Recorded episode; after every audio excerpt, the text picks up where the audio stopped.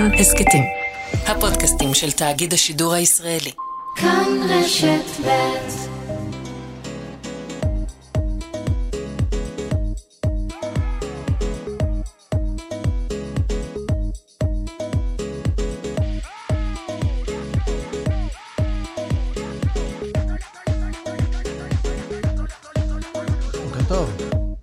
עקיבא, אני רגילה שאתה עושה לי קבלת פנים יותר תודה בבוקר. את רינה? כן. רינה! ככה, מתחילים את הבוקר. צדקת, לא יודע מה חשבתי. שלומך, מה נשמע? קודם כל את. מה איתך? אני סבבה. כן? אתה? באישי טוב, בלאומי, כן. זו תשובה שאני הכי לא אוהבת. פוליטיקאים שלא שומעים מי עלה לפניהם, וגם אמר את זה. לא, כאילו, אתמול בפילאטיס, כל הבנות, רע, מועקה, אנחנו לא טוב לנו, לא יודע, אז נחלטתי להיות המעודדת הלאומית. ורק את? ואמרתי, ועודדתי אותם, אמרתי להם, תראו, נתניהו לא יחקוק את החוק הזה ככה, והוא לא יחקוק בכלל. בפילאטיס מתנגדים לחוק? כן. מתנגדות, אוקיי. הרוב. כל יום לומדים משהו חדש. בזמן שאת עשית פילאטיס. מה אתה עשית? אתמול. עבדתי כמובן, עשייה. לא זוכר כבר מה עשיתי. אתמול נרצחו 4 גברים ערבים מירי של כנופיות. הם לא מפחדים מתמר בן גביר? בדיוק. אתמול היה יום, אחד הימים הקשים מבחינת האלימות בתוך החברה הערבית. ובערב הוציאה לשכת בן גביר הודעה לעיתונות. חייבים את המוזיקה ברקע? אפשר, ניומן. שלח לי בבקשה את ביונסה. ותלחש לי באוזן מה פרשת השבוע, לפני שעונקה. אבל זה 2 מילים, אז כאילו תלחש בשני שיעולים. אתמול לשכת בן גביר הוציאה הודעה בערב, על כך שהפריעו לו לאכול עם רעייתו במסעדה בערי ירושלים. עוד פעם הפריעו לו? בעת ארוחה פרטית של השר בן גביר ואשתו איילה במסעדה בערי ירושלים, התקבצו עשרות מפגיני שמאל והחלו לחסום את פתח המסעדה, לצעוק ולקלל. יש שם ציטוט של מה השר ענה למפגינים. עשרות מאורחי המסעדה באו ותמכו באופן ספונטני בשר בן גביר. מצורף תיעוד לשימוש חופשי. עכשיו תראי, אני לא מצפה שבן גביר יקום וילך להילחם בעצמו בפשיעה במגזר. למרות שלא ולרעייתו ביחד יש מספיק אקדחים כדי לפתור את הבעיות, אבל נניח לזה. אבל האובססיה של השר לביטחון פנים לתקשורת היא פשוט בלתי נתפסת. בזמן שהוא באמת, הוא השר, אוזלת ידו בלתי נתפסת. הוא שר, במונחים שהוא הגדיר לקודמיו, הוא כישלון בלתי נתפס. הוא שר פשוט גרוע במבחן התוצאה. סתום את הפה, ולך, לא אני אומר, כן, הציבור צריך לומר לו, סתום את פיך ולך תעבוד. אל תוציא הודעות לעיתונות על כמה אתה תותח, עד שתצליח לפחות להוריד את הפשיעה, כמו שקודמך חלקם עשו. ההתעסקות, איפה, זה ששם נתונים מעייניו של השר האחראי, ביום כזה מדמם וכזה קשה, ועם משטרה במצב כל כך רעוע, זה שלשכת השר מוציאה הודעה, אתה יודע, יש הרבה שרים שחוטפים הצקות והפרעות, לא ראיתי מישהו מהם מוציא ככה הודעות, וככה מתעסק להפיץ תיעודים של אנשים מחזקים אותו, מה שנקרא, אחי, אתה תתעסק בכישלונות שלך. הוא לא מזכיר לך מישהו? לאן את חותרת? עוד לשכה של איזה פוליטיקאי בכיר שאוהבת להוציא כאלה סרטונים? אז מישהי פה עקבה בזמן הפילאטיס. לא, כן. תדע, יש עוד... אבל אתמול קרה עוד משהו. חילוף דברים של מרב מיכאלי על יאיר לפיד. כן, שקרא לו תינופת. ומה עוד היא אמרה עליו? היא אמרה שוב, גבר לבן חוסם את... אני אגיד לך בדיוק, אני מחפש בגוגל תינופת. בוא נגיד סטיין אמסלם כזה. כן, היה אתמול מאי גולן, השרה לקידום הנשים מאי גולן, הציגה משהו בכנסת, איזשהו מהלך. היא החליטה שאת המועצה לקידום מעמד האישה, שהייתה עצמאית, היא מכפיפה אותה למשרד שלה. כן. 3 חברות כנסת... שזה פחות טוב, בוא נגיד. כן. מהלך שלפחות על פי האופוזיציה, ולא רק, הוא יחליש את קידום הנשים בישראל. 3 חברות כנסת רצו לעלות ולהתנגד ולשטוח את ביקורתן כלפי השרה גולן, ביניהם מרב מיכאלי. בסוף החליט יו"ר האופוזיציה יאיר לפיד שהוא ינאם. אמרה מרב מיכאלי בשיחות סגורות, שהוא תינופת, שקרן, עוד הפעם הגבר החזק, הפריבילג הלבן, עולה לדבר, 3 נשים רוצות לדבר והוא דורס אותן, כך פרסמה דפנה ליל אתמול. אוקיי, אז יש לי כמה דברים להגיד למרב מיכאלי, גברתי הח"כית, עדיין, לצערנו. זה שפה, כמו שאתה אמרת לי קודם, שפה של טוקבקים, או אני הייתי אומרת אותה שפה מסלמית יותר, נכון? לבן, אז מה זה השטויות האלה? אבל הכי עצבן אותי, מי אמר שאישה צריכה להגן על זה? מי אמר? מי אמר שאישה יש לה עדיפות בלהגן על זכויות של נשים? מי אמר? כלומר? אני, אם יושב ראש האופוזיציה, יש לו מה להגיד, ולהגן על נשים, בתור מפלגה שיש בה הרבה נשים, אגב, גם את זה צריך להגיד, מה זאת אומרת? איזה עדיפות יש לנשים עליו? את חושבת שהביקורת של מיכאלי על לפיד היא באמת ביקורת פמיניסטית? לא, אבל כיוון שהיא מחזיקה מעצמה פמיניסטית, אז אני אומרת, אוקיי, התנגדת לפונדקאות ועשית פונדקאות, סבבה. עכשיו את פמיניסטית, את רוצה לתת פתחון פה לנשים, אז את טועה. את טועה. גבר אמור, באותה מידה, כמו אישה, לדעת להגן על זכויות הנשים, ואם המהלך הזה של הקואליציה אינו תורם לנשים, אלא פוגע בקידום נשים, יש לו את אותה זכות לומר את הדברים כמו לאישה. ולבוא ולהגיד, הלבנה, שמה לבנה, בואי, מרב מיכאלי, בעיניי, את בימים אלה ממש, הדבר היחיד שאת עושה, זה לרצוח במו ידך, את שרידי נשמתה האחרונה של מפלגת העבודה. הדבר הנכון שאת צריכה לעשות זה לזוז הצידה ולתת לאיזה מישהו שיכול לבוא ולעשות תחיה. כי הרגעים האלה הם הרגעים האחרונים. ויכול להיות שעוד מעט גם החיה לא תעזור למפלגת העבודה. זה די מדהים שבזמן כל כך קשה למחנה, בשטויות האלה, בזוטות האלה מתעסקים. במי ינמק באמת, מי יענה למאי גולן. לא יאמינו ההיסטוריונים כשיפתחו את הימחים, את הארכיונים, ויקשיבו לכל הפתיחים כמובן של רינה ועקיבא, ויגידו, מה? בשבוע כזה, יום אחרי שעברה עילת הסבירות, העימות העיקרי באופוזיציה הוא על מי יענה למאי גולן. אוקיי, שוין. אנחנו משיקים את הקיץ. מה זה משיקים את הקיץ? עומס חום אדיר בדרכו כל אלינו. כל פעם כשאני שומעת גל חום, ליבי מתרונן. בגלל גל ברגר? מה? בגלל החום? בגלל שאני אוהבת קודם כל, אל תכניסי פה את האג'נדות הבאר שבעיות שלך לרדיו הציבורי. ככל שיותר חם, אני יותר אוהבת. אז גל חום אדיר. גם גל ברגר אני אוהבת, כן. אבל... גל חום מכה בחקלאות ובכל מי שנמצא בחוץ, בכל מי שבעצם לא התמזל במזלו לשבת במקום ממוזג. בשעה הבאה אנחנו כן, נדבר עם האנשים. חם, חם, מה אתם מרגישים מהחום? אתם נכנסים לאוטו ממוזג, יוצאים מאוטו ממוזג, למשרד ממוזג, לבית ממוזג, ללא ממוזג, מה? אולי נעביר חוק שבאולפנים ממוזגים לא יעשו אייטמים על חום. יש גבול לחוצפה, לעזות המצח. לא, אבל אנחנו נביא מישהו לא ממוזג. בדיוק, אנחנו נביא את אחד האנשים הפחות ממוזגים בישראל. תדמיינו מי הבן אדם הפחות ממוזג, הכי פחות ממוזג. נדבר על כל מיני סודות, פקים, לכל מיני חופשות שאפשר לגנוב ככה ליומיים 3 פה באזור. תהיה פה מומחית, אמיתית. יוון. יהיה יוון, לא? יהיה ים. נדבר עם ישראלים שהצליחו להימלט מאסונות הטבע, המונסונים בהודו. איתנו נעשה בגבול הצפון, כמובן. ושיר סיום שאת בחרת, או תבחרי, אני לא יודע. בחרתי. על פי חוקי הפורמט מדובר בהפתעה.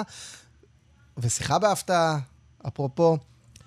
אבל לפני הכל, נפתח עם החדשות.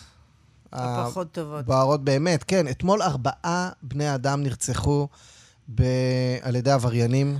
ואתה יודע מה, עקיבא צריך להגיד כאן, באמת. הייתה בממשלה הקודמת, היה ניסיון גדול וריכוז מאמצים לטפל בזה, והייתה בלימה. ומאז שהממשלה הזאת התמנתה, יש עלייה. אי אפשר, זה מספרים, אי אפשר לא להגיד את זה. צריך להגיד את זה. תוכנית מסלול בטוח שעובד סגלוביץ' הורידה בצורה מסוימת, אבל תראי, אני נזהר מלהאשים פוליטיקאים במה שעבריינים עושים. אני לא האשמתי, אף אחד כן. אני מדברת, הייתה, נכון, מה קורה? הייתה איזושהי בלימה של המגמה הזאת. בואי נדבר עם ראש עיריית שפרעם, אורסאן יאסין, בוקר טוב. בוקר, למרות שבוקר לא כל כך טוב, בוקר טוב לך ולכל המאזינים. בוקר טוב, מה קורה בשפרעם? מה אני אגיד לך? באמת, אני רוצה להגיד לכם דבר. אני מוציא את כל מה שיש בלב שלי. עד לאן נגיע? תגידי, עד לאן? המדינה שלנו מדינה חזקה. מי שמפריע לנו את החיים זה פחות מ1.5%. עד לאן נגיע? אני בניתי לראש הממשלה. אני מבקש, המדינה שלנו יכולה להגיע לכל מקום. הם לא יודעים מי הרוצחים, מי היורה, מי יש לו אקדח. תאמיני לי שיודעים. צריך לעצור את זה. בושה לנו, בושה למדינה. אני חבר מרכז ליכוד. אני בושה לי, אני חבר מרכז ליכוד. אני אוהב את המדינה. אני רוצה לחיות במדינה שלי. אני רוצה עתיד טוב לילדים. איזה עתיד? אני רוצה שהמדינה תהגן עליי. המדינה צריכה להגן על תושביה. ברור. עד לאן נגיע? תגידי, ופנית לראש הממשלה ומה הוא אמר לך? לא היום. פעם החליט להקים ועדה, ועד עכשיו לא הקימו. החליטו להקים ועדה, שאני מוכן להיות, אני אמרתי, אני מוכן להיות, אני מוכן לשתף פעולה, אומרים שמשתפים, אני מוכן לשתף פעולה, שואלים אותי, חברי הכנסת לא רוצים השב"כ, אני רוצה השב"כ, תגידי, השב"כ, אם הוא נכנס לשפרעם, הוא שואל אותי, הוא לא שואל אותי, הדברים האלו לא, באמת בושה לשמוע אותם. לא, אבל אני רוצה לשאול אותך רגע. זה מכל מקרי הרצח האלה, זה באמת ארגוני פשע שסוגרים חשבונות, זה כל הסיפור? ארגון פשע, חיסול חשבונות, וגם כן יש חיסול, יש שוק שחור. גם יש שוק שחור, בן אדם שמקבל ולא משלם, זה הסוף שלו. זה גם גביית חובות? גם יש גביית חובות, לא, שני כיוונים. יש כיוון שבאמת ארגוני פשע, חיסול חשבונות, ויש אנשים שהם לוקחים הלוואות בשוק שחור, ולא יכולים להחזיר את הכסף. זה כל הצ'יינג'ים האלה? כן, יש אנשים לוקחים כסף, והם לא מחזירים אותם, לא מחזירים את הכסף. הסוף שלו, הנה, אנחנו רואים, סוף הולך לעלומו. אתה יודע מי העבריינים בעיר שלך? אני יודע. תאמין לי, אני יודע. אז אמרת למשטרה? אני רוצה לספר לכם סיפור. לפני 4 שנים, 3.5 שנים, בא איזה עבריין אחד, יש לו אולי 100 תיקים במשטרה, הוא רוצה לעבוד בעירייה. אני אמרתי לו, אדוני, אתה לא יכול לעבוד, זה מוסד ממשלתי. אסור לנו לתת להעסיק אנשים שהם בתיק פלילי. אתה לא יכול לעבוד בעירייה. הוא בלילה בא וירה על הרכב שלי. ירה כמה כדורים על הרכב שלי. אני אמרתי למשטרה, אני מכיר את הבן אדם הזה. אמרתי להם, זה הבן אדם, הוא בא ככה וככה. הוא רצה לעבוד בעירייה, הוא לא יכול לעבוד, יש לו תיקים. עד היום, נעשה משהו? לא, כלום. לא חקרו אותו גם? נשבע לך בילדים, אני לא יודע. עד היום הוא מסתובב חופשי. כאילו לא קרה כלום. אתה יודע מה אומרים? אומרים שהעבריינים האלה, חלקם, הם או ההורים, היו משטפים של השב"כ, ובגלל זה יש להם הגנה. אתה יודע על זה משהו? יכול להיות. תשמעי, אני רוצה להגיד לך, בן אדם, אני ראש עיר. אני בפוליטיקה כראש עיר וחבר מועצת העיר, אני 30 שנה.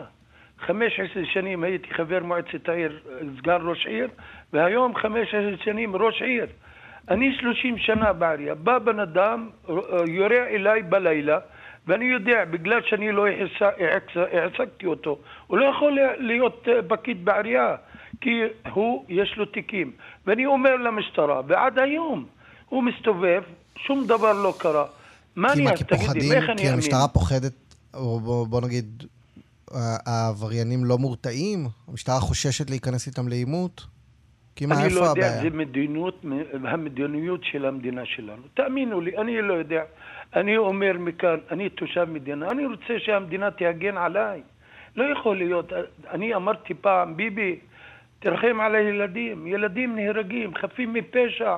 יש אנשים, באמת, מי שממרמרים לנו את החיים זה 1.5%. עד לאן נגיע? אתה חושב שהמשטרה מטפלת פחות בגלל שזה ביישובים ערבים?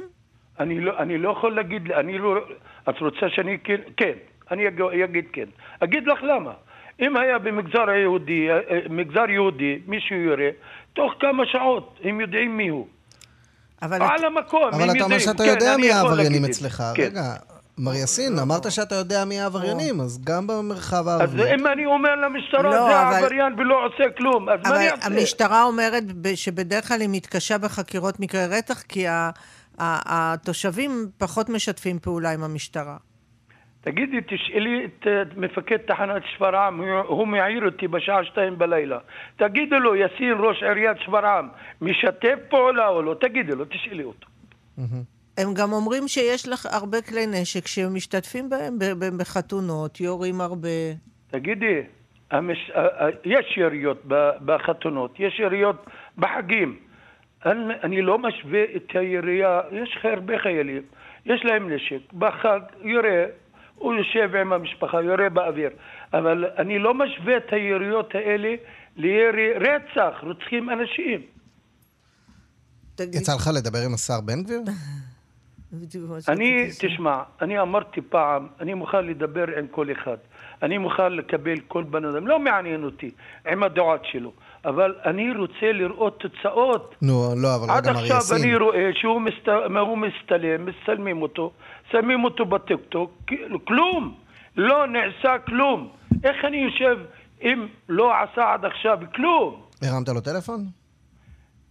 בהתחלה העוזר שלו הרים לי טלפון ואמר לי, אתה תראה, יאסין, מה אנחנו נעשה? אמרתי לו, אני מאחל לכם הצלחה. ועד היום לא שמעתי אותו, לא ראיתי אותו, והוא לא עשה כלום, אדוני. מה, אני ראש עיר, אני מסתכל כל יום על כל מה שקורה במדינה שלנו. לא עשה כלום, פשוט מאוד, הוא דיבר, אבל מעשה אפס. אתה מאוכזב מהממשלה הזאת? מה אני אגיד לך? אני מאוד. אמר לי, יושב ראש השלטון המקומי, זה ליכודניק, ואני ליכודניק. אמר לי, יאסין, אנחנו עבדנו קשה, בשוב, החזבו אותנו. יושב ראש השלטון המקומי, ככה אמר לי. ביבס, כן. בישיבה איתו, פעם ישבנו, אמר לי, יאסין, אנחנו עבדנו קשה, אני ואתה וכל הליכודנים עבדו קשה, בסוף, יחזבו אותנו, וזה אמת. תגיד, איך האווירה בשפרעם? אנשים באמת מפחדים ברחוב? את יודעת, יגיע... אני הייתי באה לשפרעם לקנות שמלות, את יודעים, יש חנות בגדי ערב הכי גדולה בארץ בשפרעם. שמלות בשפרעם? שמלות ערב, כן. אני מפחד שלא יבוא לשפרעם. שפרעם היא עיר מעורבת, אנחנו 3 עדות, מוסלמים, דרוזים, נוצרים. את יודעת, תבוא ביום שישי בשבת, 0 מקום יהודים. באים מכל האזור, אני מפחד. אם הדבר הזה יתפשט ויימשך, אני מפחד שלהם לא יכנסו. יש לנו מקום סמלות, אשתו של ביבי הייתה בשפרעם, קנתה סמלה בשפרעם. בדיוק, באים מרעננה, באים מכל המקומות. אני גם באתי לשם לקנות, זו חנות מדהימה. עזוב, אשתו של ביבי, רינה מצליח באה לקנות סמלה, אתה מתעסק איתי. אבל כשאני הייתי שם, הראו לי תמונות של שרה נתניהו שגם הייתה שם. היא באה לקנות משפרעם, תבואי לשפרעם ביום שישי, בשבת, 0 מקום.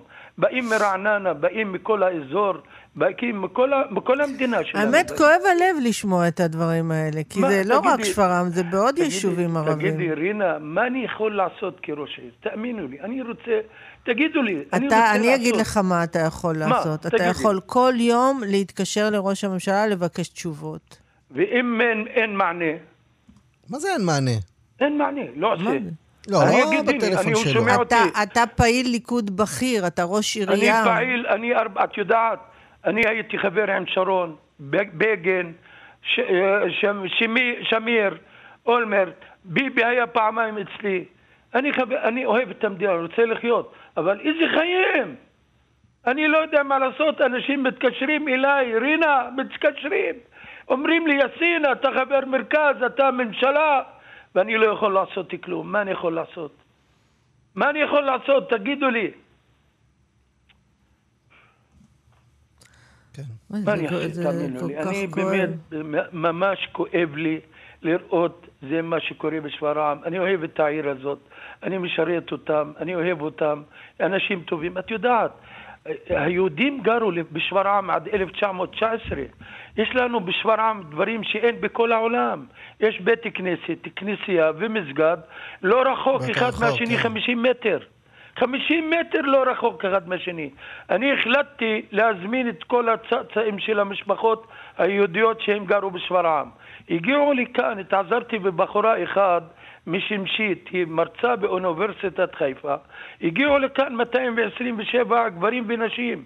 קיבלנו אותם, אהבנו אותם, עשינו ארוחה חגיגית. עד היום אומרים, יאסין, אנחנו שגרירים לשפרעם. אני צריך לשמור על העיר הזאת. מה אני אעשה? תגידו לי. אני עושה את הכל, אני מתקשר. דיברתי גם, שלחתי מכתב לנשיא המדינה, למבקר המדינה, לכולם. כי אני מפחד, אני דואג לעיר הזאת. מה אני אגיד לך, יאסין, זה באמת כואב לשמוע אותך. שפרעם זה עיר כזאת יפה, ובכלל כל היישובים הערבים סובלים מאותו דבר. אני מקווה שיענו לך, אני מקווה ששומעים אותך עכשיו. מכאן, מהמקום שלכם, אני בונה עוד פעם לביבי. ביבי, אתה היית אצלי פעמיים, אתה יכול, אני מכיר אותך טוב. תעשו משהו, בושה למדינה שלנו. אני חי כאן, רוצה לחיות, רוצה לגדל את הילדים. איזה עתיד לילדים שלי? תרחמו על הילדים. תעשו משהו. תעשו משהו, ביבי, אתה יכול. תודה רבה. אורסאן יאסין. אני מודה לכם. תודה. תודה, תודה רבה לך, ובואו נקווה לימים יותר טובים. מקווים. תודה רבה. תודה רבה. תודה. רק העובדות מדברות. ישר לשיחה בהפתעה או עדכוני פרשת שבוע? לא, קודם אני... כן, קיבלתי באמת הודעות על פרשת השבוע. לא, אני פשוט צריכה קודם לתת התראה לכל חבריי שיכנסו לכוננות. מצווה האמת של רינה מצליח. לעזור לי לגלות. כן, 244 פסוקים השבת, אומר לי הרב אמיר קריספל, הכי ארוך, אבל בפרשת מסעי יש הרבה פסוקים קצרים. לא, אני גם קיבלתי, אתה רוצה? לא, 112 פסוקים, אשר מאגדים 4 פרשיות פתוחות ועוד 5 סתומות. זה מה שאני קיבלתי. בשעה הבאה, משדר מיוחד על ההבדלים בין פרשיות פתוחות וסתומות. שלום לאורח, אורחת שלנו. שלום ובוקר טוב. וואו. טוב, יוסי דגן זה לא. מה שלומך? אני מצוין, ברוך השם. מרגיש טוב. מה אתה עושה בבוקר? אני נוסע עכשיו לכנס, לפאנל מסוים שקשור למצוינות.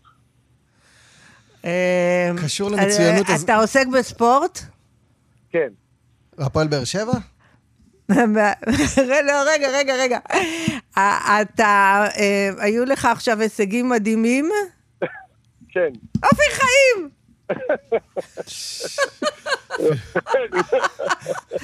אי אפשר לנצח אותי בכדורגל, אי אפשר. איזה כיף לדבר איתך.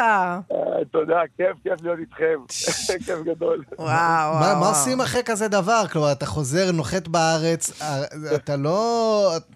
אין נפילת מתח משוגעת? האמת שכן, אבל... הבן שלי דואג מהר מאוד להחזיר אותי לפרופורציות, אני נמצא איתו רוב היום, אין לו עדיין מסגרת, אז ככה שאנחנו לא משעמם לי. תגיד, אבל בטח קשה לך לעבור ברחוב. כן, האמת היא שמה שקורה הפעם זה משהו שלא קרה לי, גם כשהייתי שחקן בהפועל באר שבע ושחקן כוכב, זה לא כמו היום, זה משהו מטורף וזה כיף גדול, באמת כיף. אבל כאילו, אתה מרגיש שאתה כבר עשית את שלך, או שאתה מרגיש שיש לך עוד? יש לי עוד הרבה. אני חושב שהרבה אומרים שזה, שבסך הכל זה דור מוצלח, ושנתון כזה מוצלח, חובת ההוכחה שלי זה להוכיח שהכדורגל הישראלי בכללי התקדם, ולא רק השנתון הספציפי הזה, ויש עוד הרבה שאיפות, הרבה מטרות, אנחנו רוצים... אתה רוצה לאמן את הנבחרת הגדולה? כן, ברור שבעתיד זה אחת המטרות, המטרה הכי גדולה זה באמת... עוד לא הציעו לך? לא, כי יש מאמן מצוין לנבחרת הבוגרת, זה אלון חזן. בוא, אפשר להתבקר. אתה יודע, אני רוצה להגיד לך משהו. אני שמה את נפשי בחפי. אני ראיתי את המשחק של הנבחרת עד גיל 21 מול אנגליה. אני רואה את כל המשחקים. וראיתי מה שקרה שם במחצית השנייה, וחשבתי לעצמי שאיתך זה לא היה קורה. אין דבר כזה שעומדים... תקשיב, היו שם דקות שנבחרת אנגליה החזיקה את הכדור, וכאילו קיבלו הנחיה לא לעשות כלום. זה היה מעליב, זה היה משפיל. היה קשה לראות את זה. אופיר, אתה לא חושב? כל מאמן מאמין בדרך שונה. בסופו של דבר אנחנו... יש את ה-DNA של הנבחרות, אבל כל אחד מאמין, טיפ אחד מאמין בכדורגל יותר התקפי, השני בכדורגל יותר הגנתי. אני מאמין בליזום ולתקוף וללחוץ גבוה, וגיא במשהו אחר, אבל זה גם מצליח. אין דרך אחת להצלחה. כן, אבל היו דקות של השפלה. אני חושבת שאתה היית מצליח להוציא אותה מזה, אבל זה דעתי. אתה יודע, בסוף, כדורגל כמו כל דבר, נכון, יש את המקצועיות ויש את הנשמה. את הרוח. והרוח. הרוח היא לא פחות חשובה. הרוח זה הדבר הכי חשוב. קודם כל זה הרוח. איך שאתה ניגש לדברים, איך שאתה... האמונה והרוח, זה דבר ראשון. בלי זה לא תצליח לעשות שום דבר. אומרים עליך שיש לך לב ענק. ככה, אני רואה את ה... גם שמענו אותך 90 דקות צועק ומעודד את השחקנים. אז נניח מול ברזיל. ראינו בניצחון ההירואי והאדיר, הפנומנלי באמת על ברזיל, 90 דקות ועוד 30 דקות, ואז רואים את השחקנים שוכבים גמורים, ממש זכותים, ואתה צריך להרים אותם ממש פיזית מהדשא, ואתה יודע, לסחוף אותם לניצחון. מה אתה אומר להם? קודם כל, אתה יודע, זה נגמר ב-90 דקות, שהיה לנו משחק מצוין, וברזיל גם עלו ליתרון וחזרנו.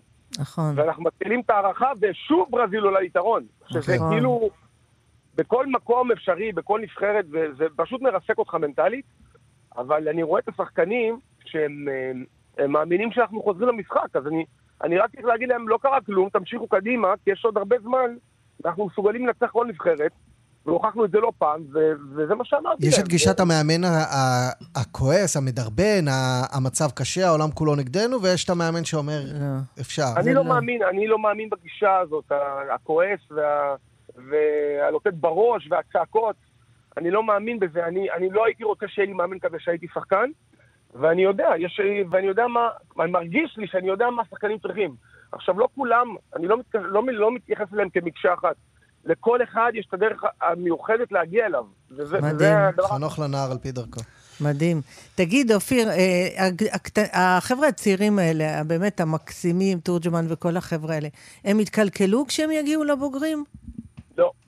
לא. הם לא יתחילו להיות לנו פרימדונות וזה, רוצים חדר לבד וזה? לא. אני באמת רואה אותם כדור כזה שנולד למצוינות, למקצוענות, הם לא מכירים, זה לא כמו שאני הייתי שחקן, אז לא ידעתי מה לאכול לפני משחק, זה היה דור ישן, היום הם יודעים בדיוק מה הם צריכים כדי להגיע טוב למשחק, הם גם מוכנים, גם מקצוענים, גם שומרי שעות שינה, גם תזונה, אני לא רואה את זה מתקלקל, אני רואה את זה רק הולך קדימה. הלוואי. אופיר חיים. איזה כיף היה לדבר איתך, אופיר. אני שמחתי וחיכיתי לזה מאוד מאוד. תודה רבה. בהצלחה בטקס המשואות בשנה הבאה. תודה רבה.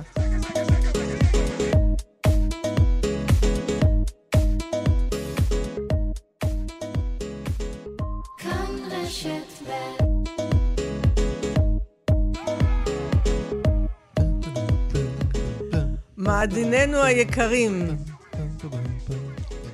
תעשו טובה, אם יש לידכם טלוויזיה, תלכו ותדליקו אותה. תמיד נכון. על כאן 11. לא, אתם חייבים לראות את עקיבא. פשוט אתם חייבים לראות את עקיבא. היופי המתפרץ. הוא החליף בגדים.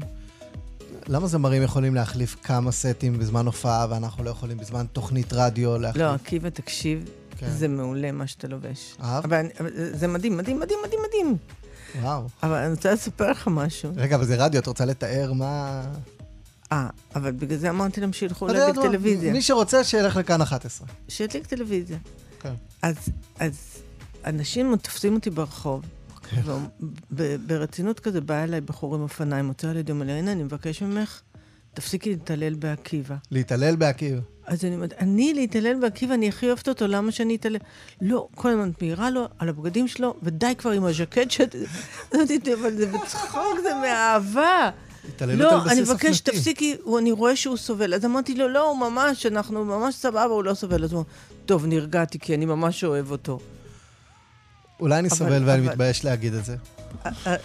אבל היום, אבל אני כל השעה הראשונה התאפקתי לא להגיד כלום על הבגדים שלך, אבל היום אני חייבת להגיד, עקיבא, שחקת אותה בענק. היי, תודה, רינה. את אומרת את זה בגלל לא עם האופניים? שחקת אותה בענק. לא.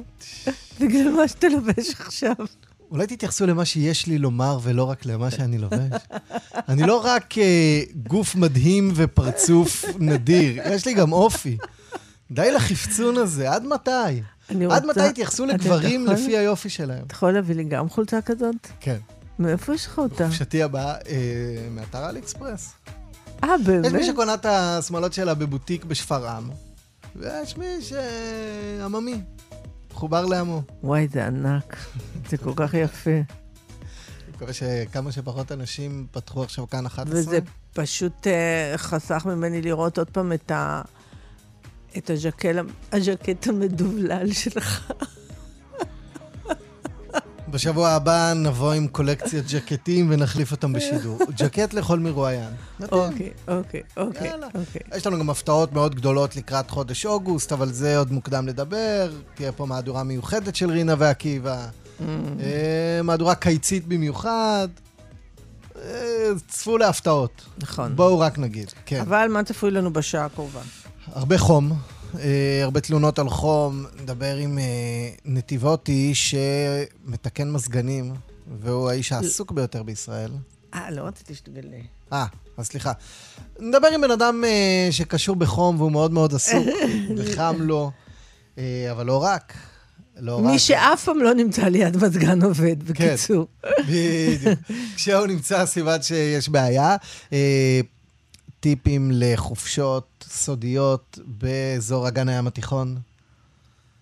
תהיה כאן איתנו באולפן מומחית ארצית, עולמית בעצם, מומחית ים תיכונית לחופשות כאלה. תסביר לנו איך אפשר קצת לגנוב כמה ימים באי יווני שבו אין ישראלים, או שיש ישראלים, תלוי מה אתם אומרים. לא. אין כל פסול בישראלים, צריך לומר. היא תביא לנו מקומות לא מאוד מוכרים לישראלים ביוון, ששווה הקיץ לקפוץ אליהם. אני למדתי ברמת הגולן בתיכון, היה גם ז'אנר כזה של למצוא מעיינות שאף אחד לא מטייל בהם, ואז כל המעיינות... בתולים. בדיוק. כל המעיינות נתפסו, כי זה כבר... התחיל הז'אנר הזה בפייסבוק של לפרסם מעיין שאף אחד לא מכיר. היום אין בגולן מעיינות שאף אחד לא מכיר. חוץ מהן מוקש שבו זה בפסטי מוקשים. אבל כיוון שביוון יש 2,000 נדמה ליים, 2,000? 2,000 איים. אולי יותר, תכף נשאל אותה. ואז תנת, אבל בקיצור, טיפים. כן. אמנם. וגם מה שקורה בהודו, אסון הטבע שם, וכמובן אנחנו, איך לא, נבדוק מה שלום הישראלים ששם, שנמלטו מהמונסונים, ושיר סיום, שכבר מתחמם על הקווים, הוא בבישול ממש. שנוכל לרקוד. אולי את שיר הסיום נבצע באולפן עם תזמורת? נדבר עם הממונים. אבל קודם, לחדשות של אתמול, היה גם נאום של מזכ"ל חיזבאללה נסראללה, אתמול 12 ביולי, 17 שנים למלחמת לבנון השנייה. ב-12 ביולי, ב-9:05 בבוקר, נדמה לי, עבד הקשר עם הסיור, שבו נחטפו... אתה יודע איפה אני הייתי? איפה? הייתי בלשכת ראש הממשלה. בלשכת אולמרט? באתי לראיין את אולמרט על זה שמצב קדימה... מפלגת קדימה על הפנים, ויש ירידה וכל מיני דברים כאלה וזה. ואני יושבת במשרד על יד של, איך קראו לו, עובדיה, איך קראו לו? מטורבוביץ', לא? עובדיה חזקאל? עובדיה חזקאל. ואולמרט מגיע אליי, מה את רוצה מקדימה, מה את מתדברת, זה כתבה את רוצה לעשות, ותכף אני אענה לך, ואז מישהו בא אליו ואמר לו, לא ראש הממשלה, צריכים אותך וזה, תחוף, נכנס לחדר. ואז הוא אומר לי, אני חייב לחזור כי ההורים של גלעד שליט מחכים לי. ההורים של גלעד שליט היו שם, כשהוא קיבל את ההודעה. הוא נחטף 3 שבועות לפני כן. כשהוא קיבל את ההודעה הזאת, ואז לקחתי את הצוות, צילום, ונסעתי לצפון ישר. וואה. ההרתעה שהושגה אז, הולכת ונסדקת, היית אומרת, בתקופה האחרונה? לפני המרואיין שלנו, בואו נשמע מה אומר אתמול מזכ"ל חיזבאללה חסן נסראללה. الإسرائيلي لم يجرؤ على القيام بخطوة ميدانية تجاه الخيمة. ليه؟ لأنه ببساطة بيعرف أنه هذا ما بينسكت عليه بكل بساطة، وأنا أقول لكم ما بينسكت عليه، أكيد ما بينسكت عليه. والشباب إنه بيعرفوا وعندهم توجيههم وبيعرفوا اللي لازم يشتغلوه إذا تم التعرض للخيمة. שזה בתרגום חופשי, אם ישראל תפעל מעבר לקו הכחול, זה לא יעבור בשתיקה, אנחנו נגיב בעוצמה. חבר הכנסת רם בן ברק היה גם יו"ר ועדת חוץ וביטחון, וגם בכיר מאוד במוסד. שלום חבר הכנסת בן ברק. שלום, בוקר טוב. אתה זוכר איפה היית ב-2006, 12 ביולי? הייתי במוסד. בארץ או בחול? נדמה לי שבארץ, אני כבר לא זוכר, אבל נדמה לי שבארץ. תגיד, אתה חושב שבאמת ההרתעה שלנו נפגעה? אני חושב שנסראללה, שלא בצדק אגב, מקבל הרבה מאוד ביטחון עצמי, בעקבות הרבה מאוד דברים, גם הניסיון שלו בסוריה, בלחימה, וגם המאזן שהוא הצליח... לא, הוא לא כל כך הצליח בלחימה בסוריה. יש לו כוחות מאוד מאוד מיומנים שהיו בסוריה והיום הם בלבנון חלקם הגדול, והם עברו שדרוג מאוד מאוד גדול ביכולות הלחימה שלהם, וכל ההתגרויות שלו וההתנהלות של ישראל, שאני לא מבקר אותה, אני רק מבקר אותה, גורמות לו בטעות לחשוב שהוא מאוד חזק ומאוד... מה, הוא רוצה מלחמה? אני לא יודע אם הוא רוצה מלחמה, הוא רוצה לשנות את המשוואה, ואני חושב שהוא כבר לא כל כך מורתע מאיזשהו אירוע מלחמתי בסדר גודל כזה או אחר, שאני מזכיר לו שגם ב-2006 הוא חשב שיהיה איזשהו אירוע כזה או אחר, ובסופו של דבר הייתה מלחמה של 33 יום, שחיזבאללה ספג מכה, חיזבאללה ולבנון ספגו מכה מאוד מאוד קשה, והוא בעצמו אמר שאם הוא היה יודע, הוא לא כן.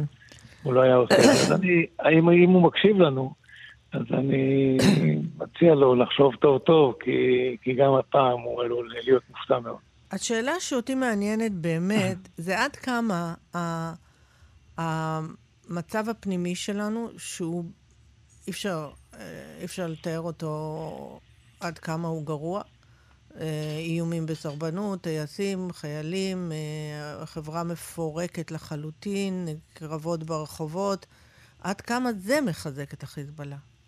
אין ספק שזה גם מחזק. אין ספק שהוא רואה את הקרע הפנימי פה, ואת המחאה הגוברת, ואת ההתנהלות של הממשלה, והאירוע היחסים שלנו עם ארצות הברית, כל זה מוסיף לו לביטחון, אין שום ספק. אני חושב, זה אחת הטעויות הגדולות של נתניהו, אבל זה כבר נושא לשיחה אחרת, אני אשמח לדבר על זה. אתה היית פועל אחרת בגבול עצמו, בקו הכחול, למשל מול מאחז חיזבאללה, מול ההתגרויות שלהם, לו אתה ואתם בעצם, אתה חבר האופוזיציה, דברים היו נראים אחרת על הגבול? אני לא רוצה לבקר יותר מדי את הפעילות הצבאית. אני חושב באופן כללי שצריך להימנע ממלחמה, הם לא חייבים, ואם חייבים אז צריך לעשות אותה בכל הכוח. אני חושב שאחד הלקחים הגדולים שלנו, זה מה שאתה לא עושה בחצי שעה הראשונה, קשה מאוד לעשות אחרי זה. בחצי שעה הראשונה. בשעה הראשונה, כשאתה מזהה שגבנו את לך אוהל, אתה צריך לפנות אותו נקודה. אם היו עושים את זה באותו רגע, זה לא היה כזה אישו. האישו התפתח, הנושא התפתח מאוד אחרי זה. וצריך ללמוד מהדבר הזה. אני מבין שזה לא כל כך פשוט, כי לא היה ברור אם זה בצד שלנו או בצד שלהם. הגבול שם מסומן בחביות, ובמקום הזה המרחק בין החביות הוא יותר גדול. לקח זמן להבין, לקח לנו זמן להבין שזה בשטח שלנו. היינו צריכים לוודא את זה. אני מבין את זה. וזאת המציאות עכשיו, האוהלים האלה. אבל ההרגשה היא שכל הדברים הקטנים האלה מצטברים לתחושה שהוא רוצה, הוא כמו למשוך בצמא, הוא כאילו רוצה לחמם את הגזרה. יכול להיות, אני לא יודע לאן בדיוק הוא רוצה להגיע, כי אני חושב שהוא כן מורתם מאוד מאיתנו, הרי לא טמבל, הוא מבין את היכולות שלנו, אנחנו מאוד מאוד השתפרנו בהרבה מאוד מובנים מאז מלחמת לבנון האחרונה. הוא מבין את זה, אני חושב שיש לו קצת... אז מה אתה אמרת שהשתפרנו? אני יודע שהשתפרנו. זאת אומרת שלמשל המחסנים מלאים, לא כמו שהיו במלחמה ההיא? אנחנו השתפרנו בהרבה מאוד מובנים, וכמובן בהרבה מאוד מובנים אנחנו צריכים להשתפר, אני לא אפרט את זה בוודאי. אבל יש לו טילים רחוקי טווח ומדויקים. יש לנו, תראי, אם תהיה מלחמה, חס וחלילה, חיזבאללה, תהיה מלחמה קשה מאוד. זה לא, אנחנו לא נשב כאן בבתי קפה. היא תהיה מלחמה מאוד מאוד קשה. אבל היא תהיה הרבה, הרבה, הרבה, הרבה יותר קשה בצד שלהם. כי מה? כי היה דיון בדרגים המחליטים במלחמת לבנון השנייה, האם לפגוע בתשתיות של ממשלת לבנון? האם למשל ראש אגף המבצעים דאז גדי איזנקוט אמר שצריך לעבוד מול ממשלת לבנון עצמה? בסופו של דבר החליטו ללכת ולצוד את המשגרים ממש בערים עצמם.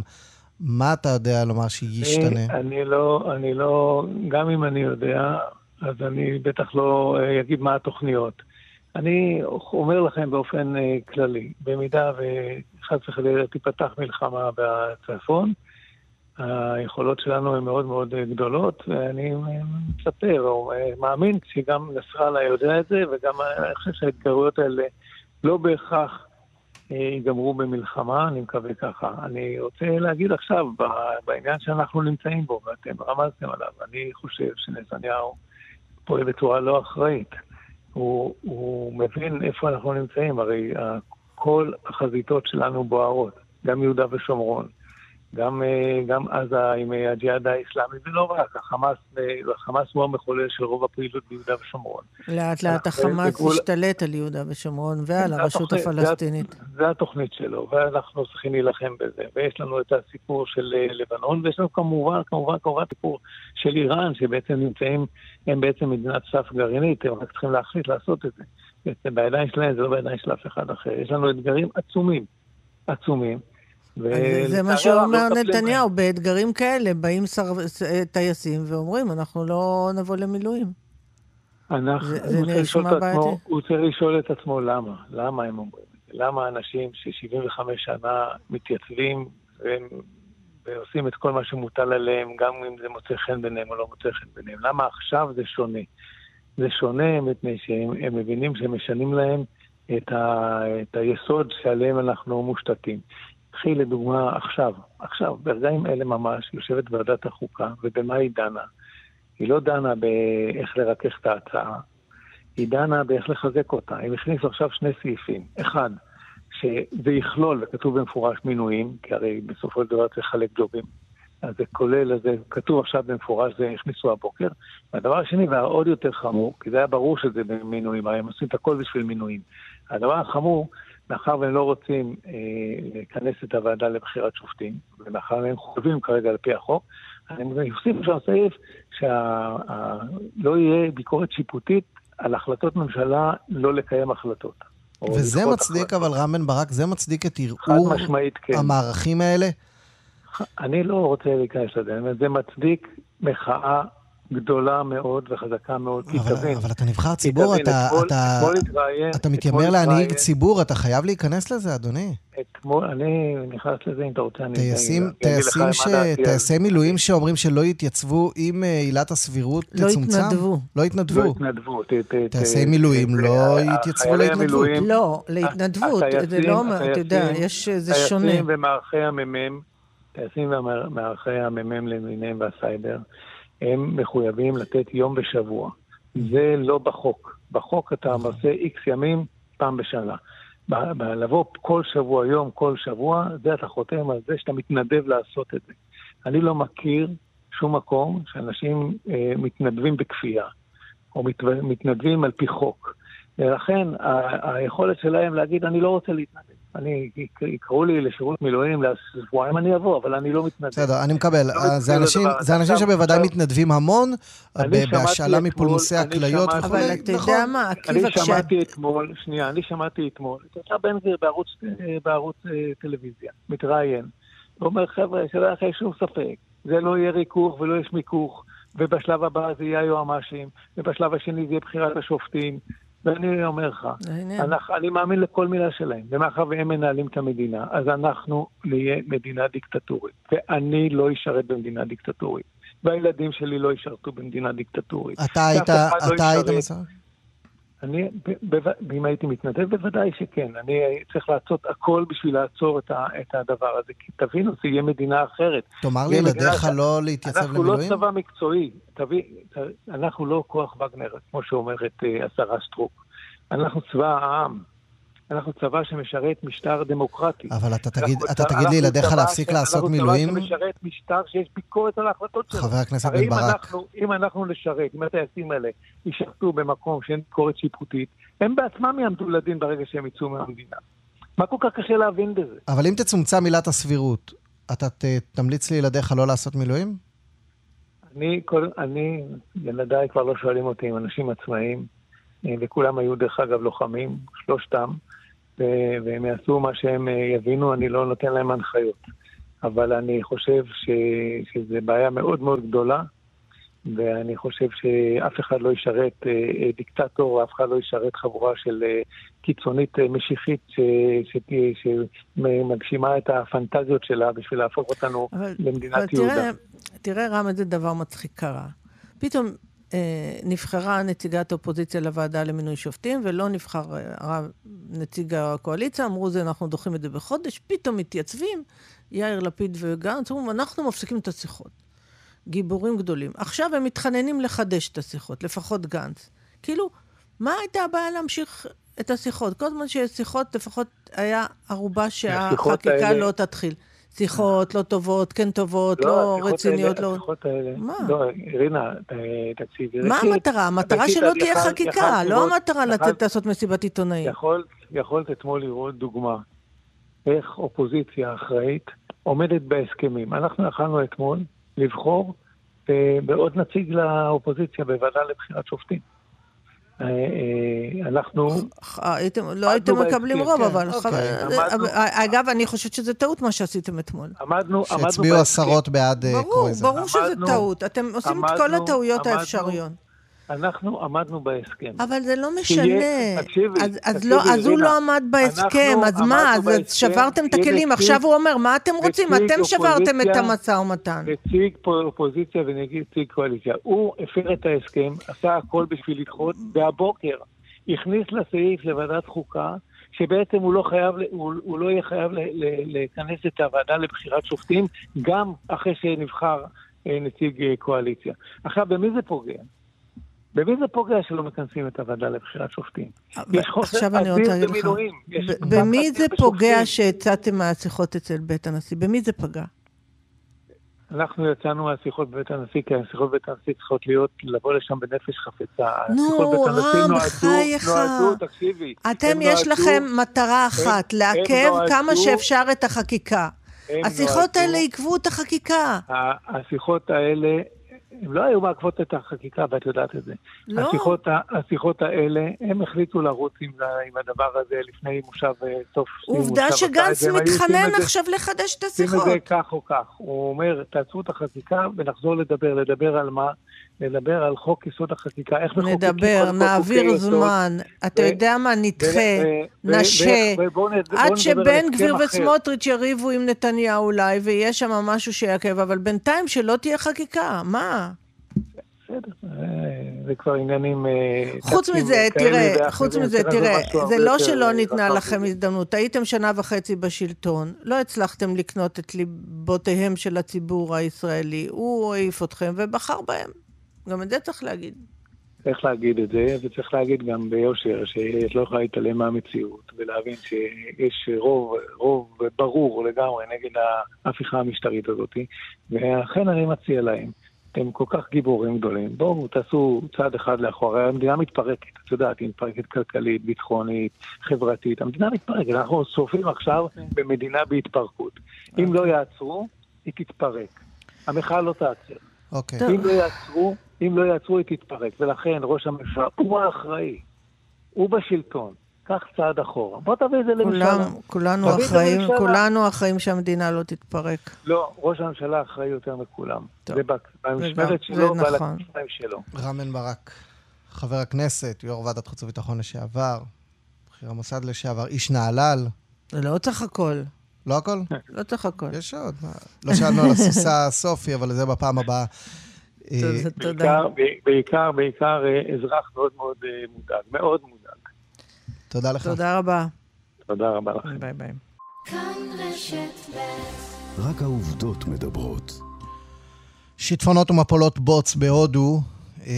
מאות ישראלים עדיין מוגדרים מה שנקרא מנותקי קשר. לא מאות, פחות כבר אני חושבת. כן, עשרות אולי. אבל מי שכן יש איתו קשר הוא מורדי קרשנר. שלום רב. אלן מורדי, איפה אתה נמצא? אני הגעתי הבוקר לדלי. איפה היית? כל בסדר. אני הייתי בפולגה, ביחד עם מרב אשתי. פולגה, כמה זמן אתם מטיילים בהודו? אנחנו מטיילים בסך הכל לשבועיים, והיום אנחנו אמורים לחזור לארץ. אוקיי, ומה היה בפולגה?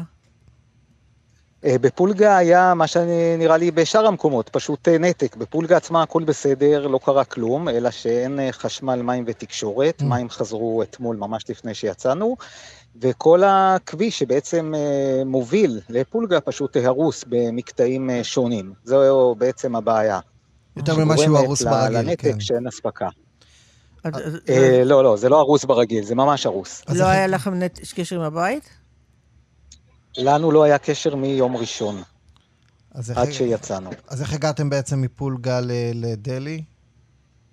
אנחנו החלטנו שאנחנו צריכים לצאת, מכיוון שאין לנו את הזמן שיש לכל החבר'ה הצעירים, וטוב שיש להם את הזמן, לנו יש טיסה וילדים בבית ועבודה וכדומה, ולכן עשינו קצת ברור לגבי הדרכים. הייתם אומרים, אין, אפשר לחזור, יאללה, קונה שרוואל, מלקה קרפדה. גם על זה חשבנו. רצינו לחזור, אבל אי אפשר, סליחה. זה בהחלט משהו שגם על הפרק, אבל התורה בסוף השיקולים היו אחרים. זהו, פשוט בררנו מה אפשר, וכשקיבלנו איזושהי תמונת מצב כללית שלמרות כל החסימות, ברגל אפשר לעשות את הדרך, ואולי פה ושם בעזרת מוניות למקטעים מסוימים, החלטנו שאנחנו צריכים לנסות, ואתמול בבוקר פשוט יצאנו לדרך עם הרבה חששות, הרבה חוסר מידע וחוסר ודאות, אבל עם נחישות, והנה, זה הוכיח את עצמו. כמה המשפחות שלכם דאגו? הם לא דאגו מכיוון שהם את הבידיעתי. אז אתה רואה, אם הם לא דאגו, אז הייתם צריכים להישאר. לא, אחרי זה אולי, אני לא יודע, אני אקבל על הראש אחרי זה, אבל אני חושב שא' יש לנו בנים שכבר טיילו בהודו, ומבינים את המצב, ויודעים איפה זה פולגה. כן, מעבר לזה, אני חושב שכל ההורים צריכים להבין שברגע שיש דברים כאלה, ויש חוסר תקשורת, זה לא אומר שהילדים הלכו לאיבוד.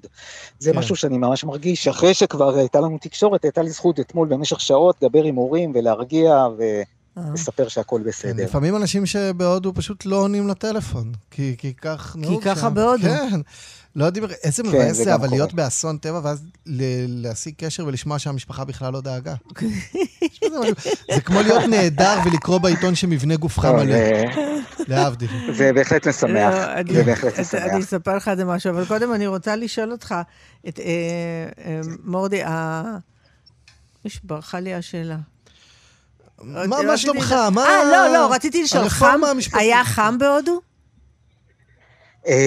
לא מאוד חם, לפחות באיפה שאנחנו היינו בפולגה, אבל במשך 3 ימים ירדו...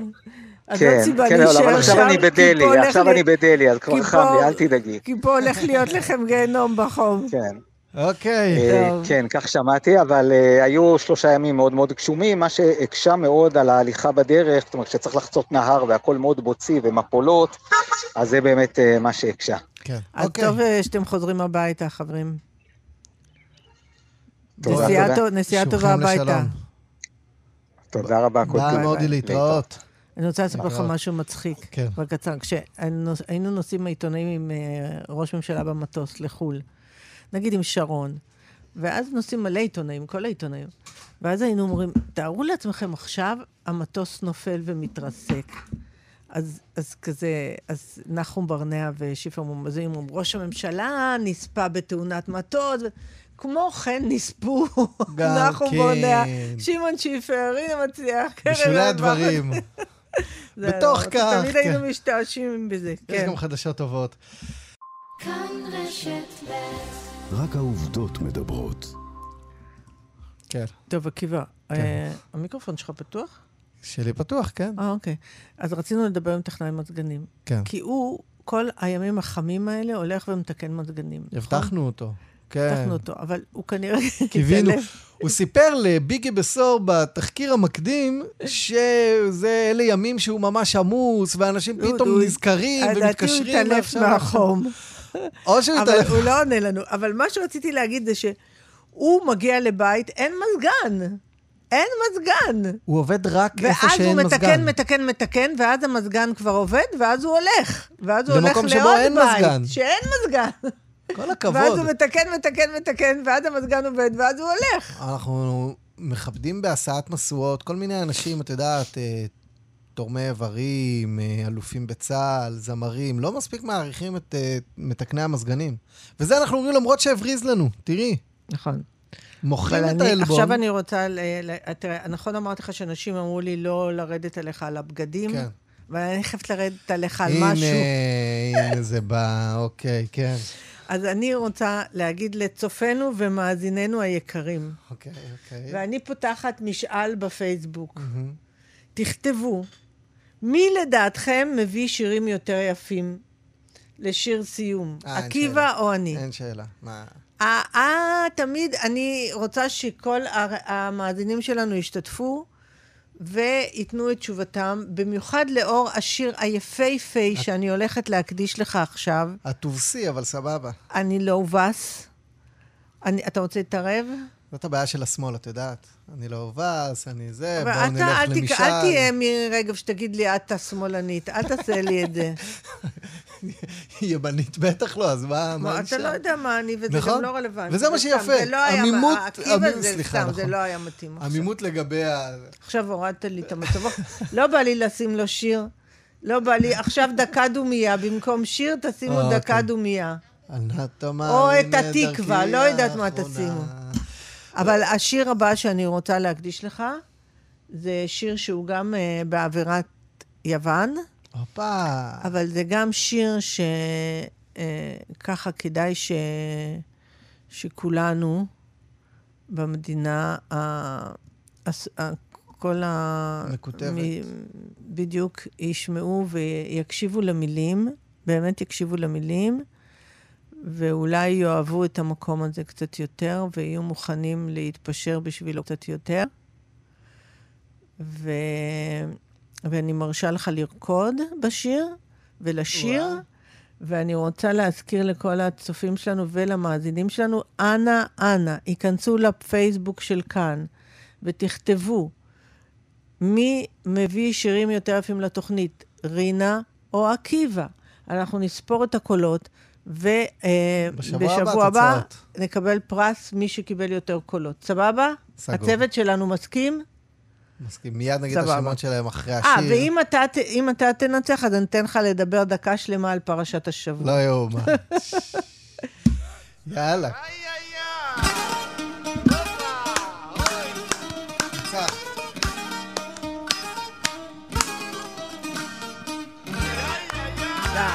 איזה מילים. איזה שיר, נו, בגלל זה הבאתי את זה.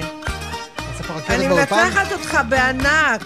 בלשונות רבות מספור דיברנו, וזה את זה כמעט בכלל שלא הכרנו, ומקומות רבים מאוד עזבנו, ורק מקום אחד רצינו ואהבנו, ומקומות רבים מאוד עזבנו, ואל הארץ אל הארץ באנו,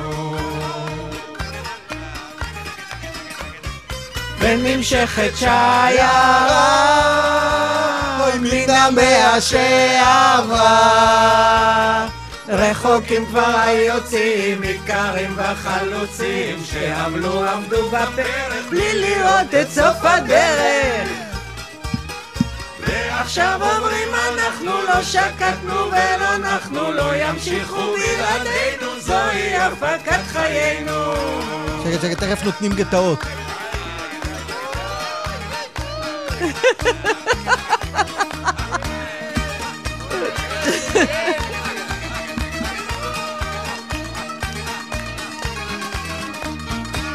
מגטאות ומחנות הגחנו, אל הביצות ואל הישימון הלכנו, מקצות ערב מרוסיה ופולניה, הדלקנו אור גם בדימונה גם בדגניה, מקצות ערב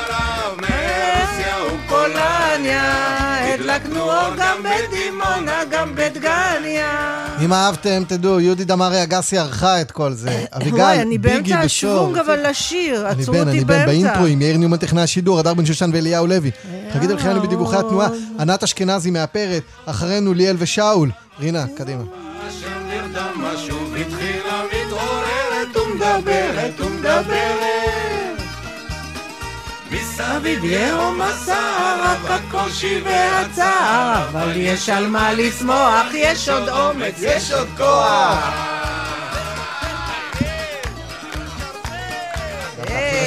איך ישראל צומחת מסביבנו, היא חזקה יותר מכל חסרונותינו. אמן ואמן, שבת שלום. שבת שלום. רק העובדות מדברות. כאן הסכתים, הפודקאסטים של תאגיד השידור הישראלי.